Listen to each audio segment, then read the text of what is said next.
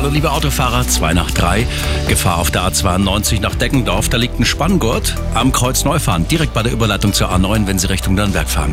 Westumfahrung nach Lindau. Da ist die linke Spur blockiert nach Unfall zwischen Germering Nord und Freiham Mitte.